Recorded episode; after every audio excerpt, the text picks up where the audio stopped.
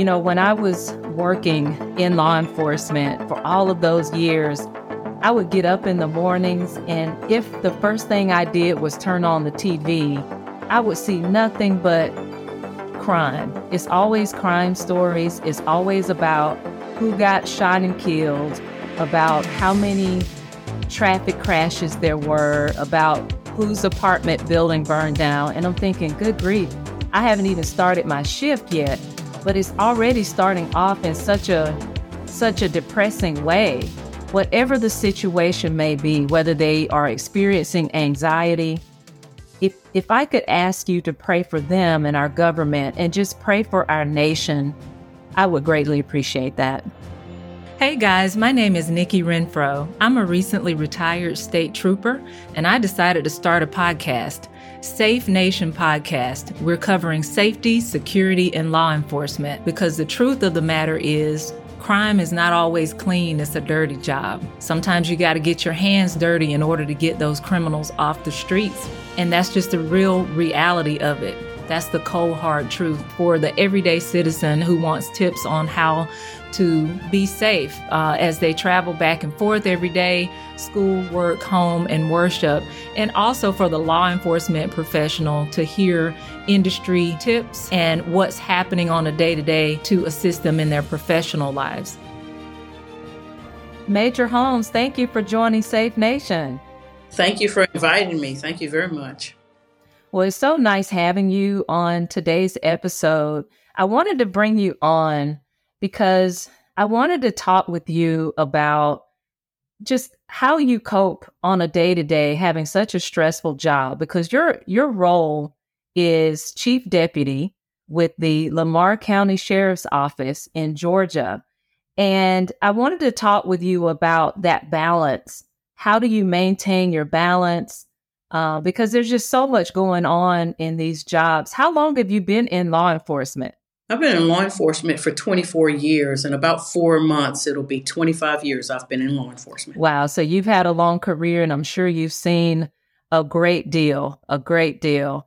And, you know, I think about it. I was thinking about it the other day, and I thought, gosh, you know, when I was working in law enforcement for all of those years, I would get up in the mornings, and if the first thing I did was turn on the TV, I would see nothing but crime. It's always crime stories. It's always about who got shot and killed, about how many traffic crashes there were, about whose apartment building burned down. And I'm thinking, good grief, I haven't even started my shift yet, but it's already starting off in such a such a depressing way. Have you ever experienced that?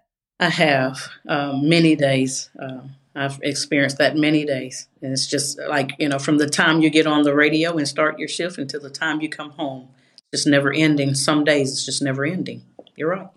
Yeah, it seems that way. And so, what I would do, and I know everyone does their thing differently, but what I used to do is well, first of all, just when I open my eyes up, laying in bed, I open my eyes up, I just say, Thank you, Lord, right? For another, just for another day to be able to experience another day and have another chance to get it right, right? And and then I I would I would do things that help me stay focused and kind of help me start my day. And one of the things I would do is right. read from a devotional and just try to get get something positive going because I knew that I was probably going to be hit with some negativity right off the bat that I had to deal with. So whether I listened to gospel music or or whatever it was that I did, I tried to do some things to switch the narrative around a little bit because it was my intent to go out and do good every day and to do a great job. And I didn't want to be behind the eight ball in trying to do that. Uh, did you have any anything that you would do, any sort of um, daily routines or, or rituals, if you will? I do. Um, I'm a firm believer that um, thoughts cannot be kept secret. So, what I mean by that is thoughts that cannot be kept secret. Is what you think about is inevitably will what is what you will do. And so, if you get those thoughts together, as you do with your devotions early in the morning, if you do that at the beginning of your day, whether you work day shift or night shift in this particular business of law enforcement, th- those thoughts then carry you out through the rest of the day. So, I try to fill my bucket uh, at the beginning of the day before I go and sometimes exposed to those negative, stressful type things. Yeah. I customarily do that with meditation. I'll meditate in the morning after, again, uh, reading some degree foundation of, of the Bible, God's word, or devotions. And then I'll meditate, just kind of sit in silence, just, just complete silence. And the word meditate, I've found out that through my reading that it means to become one with. So, when your mind becomes one with your body, it is literally your mind making your body sit down. And your body is doing what your mind tells it. Instead of your mind doing what your body tells it, your mind tells your body what to do. And it's a form of uh, control that you have now over your thoughts, and which you will agree that we certainly need in law enforcement when you encounter those stressors. Um, you're going to need to be able to have that mind control so that you can kind of keep pushing through the day you know. That's excellent. And would you say that it's important to also sort of have a balance and um, a breakup to your everyday routine? Like with you, for example, I believe that you're in ministry. Is that correct? Can you tell me about that? I am. I am a ordained minister, um, licensed and ordained minister. Um, so not only do I minister uh, in a traditional Southern Baptist non-denominational, regardless of, of, whichever one you choose. I minister behind the pulpit, sometimes encouraging people uh, in God's way to, to, to keep pushing and giving and helping them to strengthen their faith. I also um, work in ministry um, when it comes to ministry of helps or helping other people. And the word ministry just simply means servant. I'm a servant of God. I'm a public servant to the people in law enforcement, and I'm a servant of God in ministry when it comes to helping people who need help. That's great. And in in your job, uh, do you also find that there is important to maintain a balance just on your day to day work because we can get stuck in a routine of whether it's doing daily administrative work that can kind of bog you down. It it helps you to sometimes even not become connected with the community because you're stuck behind a desk all day in those sort of admin roles within law enforcement. How do you how does a person break that up a little bit um, and and manage to keep a good balance? Well, I, I guess you could say, um, Captain, I'm, I am not your traditional chief deputy. Um, I was started law enforcement in 1998. I started working in the jail, and I worked in the jail about two two and a half years, and I went and got certified as a peace officer, and then went on patrol. And while on patrol, I worked on patrol on night shift. It was quite a while. I want to say maybe about 10, 11 years on patrol. And so in 2009, when I became a part of the administration, I was a lieutenant, promoted to a lieutenant's position, became a part of the administration, and assigned an office. I didn't know what to do with the office because you know I was like, oh, I never sat down you know, and did work before. And so that transition period of sit in the office and take care of the administrative duties and budgeting and things like that, and along with uh, just kind of finding the keys to a marked car and putting on a vest and going out into the community and answering calls and pulling over cars and, and going to car crashes and directing traffic and things like that. I kind of do a little bit of both because I believe that um, one, I believe in um, certain talents and gifts that God has given us. If you don't use them, you'll lose them. And so when I go out and um, be a part of the community, I still maintain those law enforcement duties that I started with. But then I'll go back to the office and work another, you know, six, seven, eight hours in the office and kind of balance the both. Yeah. So it's one thing to have that practical experience in law enforcement, but how important is it to get your higher education. How important is that? Oh no, that that is very important. Here's here's why I say that. Um, again, when I started in law enforcement, I started at, at, a lower level. And so I was directing traffic. I was pulling over cars. I was writing citations, taking people to jail for DUIs and possession of, of drugs and things like that. And, and the uh, logistics and the hands on part, the boots on the ground part of law enforcement. Um, as years went by, I had an interest in going into a program that gave me an associate's degree, and I completed that. And then I went into went on to complete a bachelor's degree. And then I went into a master's program that's solely designed for law enforcement.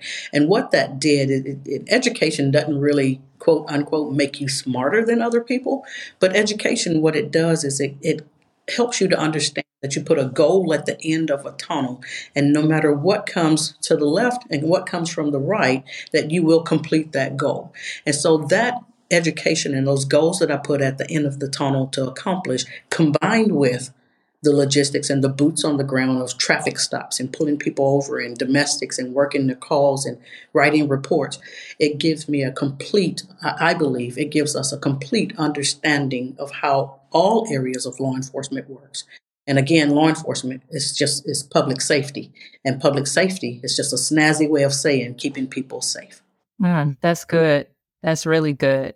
So, if there's anyone out there who's who's working and they cannot see the end in mind, they should just maybe think about maybe going back to school, maybe getting extra training, uh, doing something different to better their situation because it, it can moment there are times that it can become a little bleak but when you do have something to work toward like you mentioned it just makes the time go by and at the same time you're gaining a great deal of knowledge that will help to benefit the community even more. Wouldn't you say that the community would want a better, more well rounded officer? They do. They, they want a more rounded officer. They want more rounded uh, supervisors that supervise the, the, your newer officers that, that may have less than two years in. Um, you customarily want someone to supervise those young officers that have experience along with a combination of education. And, and that helps them to better solve problems. You just have a, a more resources inside of your bucket to be able to solve problems when you have the both. Excellent. And in your ministry, uh, can you give me some uh, examples of what you do on the ministerial side? What sort of work your ministry does? Okay. And again, ministry is just another way of saying service. And so this here is how I serve God. Um, I have been trained and taught to serve God uh, behind the pulpit with sermons.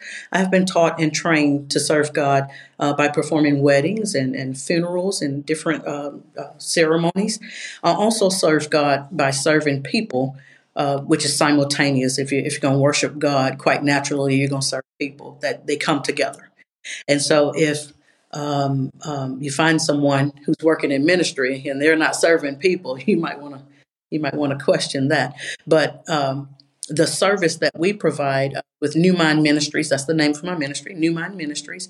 Um, it, it's uh, from Romans 12 and 2 that says, Do not be conformed to this world, but be ye transformed by the renewing of your mind.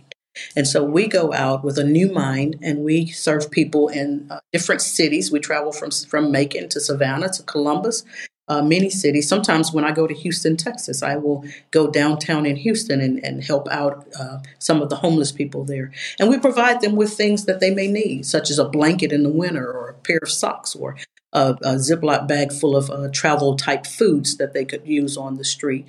We'll pass out things like tubes of neosporin for the cuts and scrapes that they have from sleeping on the ground. And so that ministry of helps provide help for anyone that may need help, such as a family or, or even people that are homeless on the street. We provide help for anyone that needs help. That's wonderful work that you're doing. Is there any way we can I can ask you to just say a prayer over our nation. And not just for people in law enforcement, but for anyone who's listening, whether they're going through a rough time, whether they know that the holidays are approaching and that's always a dark time for them, whether they just are sick in their body and they might need healing, whatever the situation may be, whether they are experiencing anxiety, if if I could ask you to pray for them and our government and just pray for our nation, I would greatly appreciate that. Certainly will. God, now we thank you for this day. We thank you for your goodness and for your plan. We thank you for your power. We thank you for keeping us last night, Father God, and we thank you for waking us and bringing us into this brand new day. You are God, and for that we say thank you. We bless now your holy name. God, you said in your word that we should ask you for what we need. You said that when we get fearful, Father, that we should be anxious for nothing, but in everything with prayer and supplication, with thanksgiving. Let your request be made known unto God. And the peace of God, which surpasses all understanding, will guard our hearts and minds through Christ Jesus. You told us to tell you what we need. Now, with that commandment of your word that says we should tell you what we need, Father God, we come now asking you for the protection of this nation, Father God. We ask now that you bounce your weight from the north to the south, from the east to the west, Father God, in every area of the United States of America, Father. We ask that you walk up and down the hallways of the schools, Father God, keeping children protected, Father, providing for those teachers, Father, showing them the way. Remove all that fear out of the school system, Father God, that they may learn learn in an environment that is conducive to good learning and good health, Father God, and happiness. We know that you can do these things. That's why we ask you, Father God. We do not ask people, we ask God. We do not request of people, we request of you, Father, because there is nothing that you cannot do. We ask now, Father God, that you bless the communities of which we police, Father.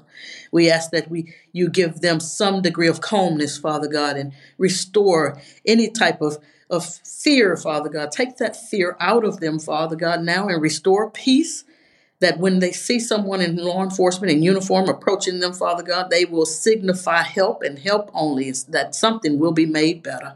We ask you now, Father, that we that you continue to bless law enforcement personnel, all those folks that are suiting up and preparing for their shifts to start, and those who are ending their shifts, from EMS to dispatchers to firefighters in every area of public safety, Father. Keep them safe and deliver them home to their families safe and sound. And if there be any that does not do what we ask, Father God, we ask that you be with us as we execute the laws of the land, Father God. Be with us and help us and strengthen us, Father God, that we may do right by the people and the people can do right by us. You, Lord, you are God, and we pray to you because you are God. God, now I pray now for even this podcast, Father God, this platform that you have given Miss Nikki Renfro, Father. I ask that you continue to bless it, Father God, with many of people that will sit with her and talk with her, Father God, that will simply make things better in this life. We ask now that you now touch the hearts, souls, and minds of all of your people. There is someone underneath the, the sound of my voice, Father God, that needs to be touched for the holidays, Father, that are coming up. There is someone who is discouraged, Father. There is someone who is one disappointment away from t- taking their own life, Father God. We ask now that you intervene, that you show now your weight and you increase that faith, Father God, and you have that friend, that family member that will touch them, talk with them, love them, and show them that, hey, life is not perfect, but it is still good. We believe these things. And we pray to you because we believe them. You, Lord, you are God. And we pray to you because you are God. It is in the holy name of Christ that we do pray. Amen, amen, and amen. Amen. Thank you so much. Major Holmes, you have really been a blessing, and I thank you for the time that you've spent today. It's my hope that someone listening will be encouraged by your words. And I just ask God for a covering over you and your life and also your ministry. Thank you so much for joining Safe Nation. God bless you. Thank you for inviting me. Thank you. Thanks for joining us for this episode of Safe Nation Safety, Security, and Law Enforcement.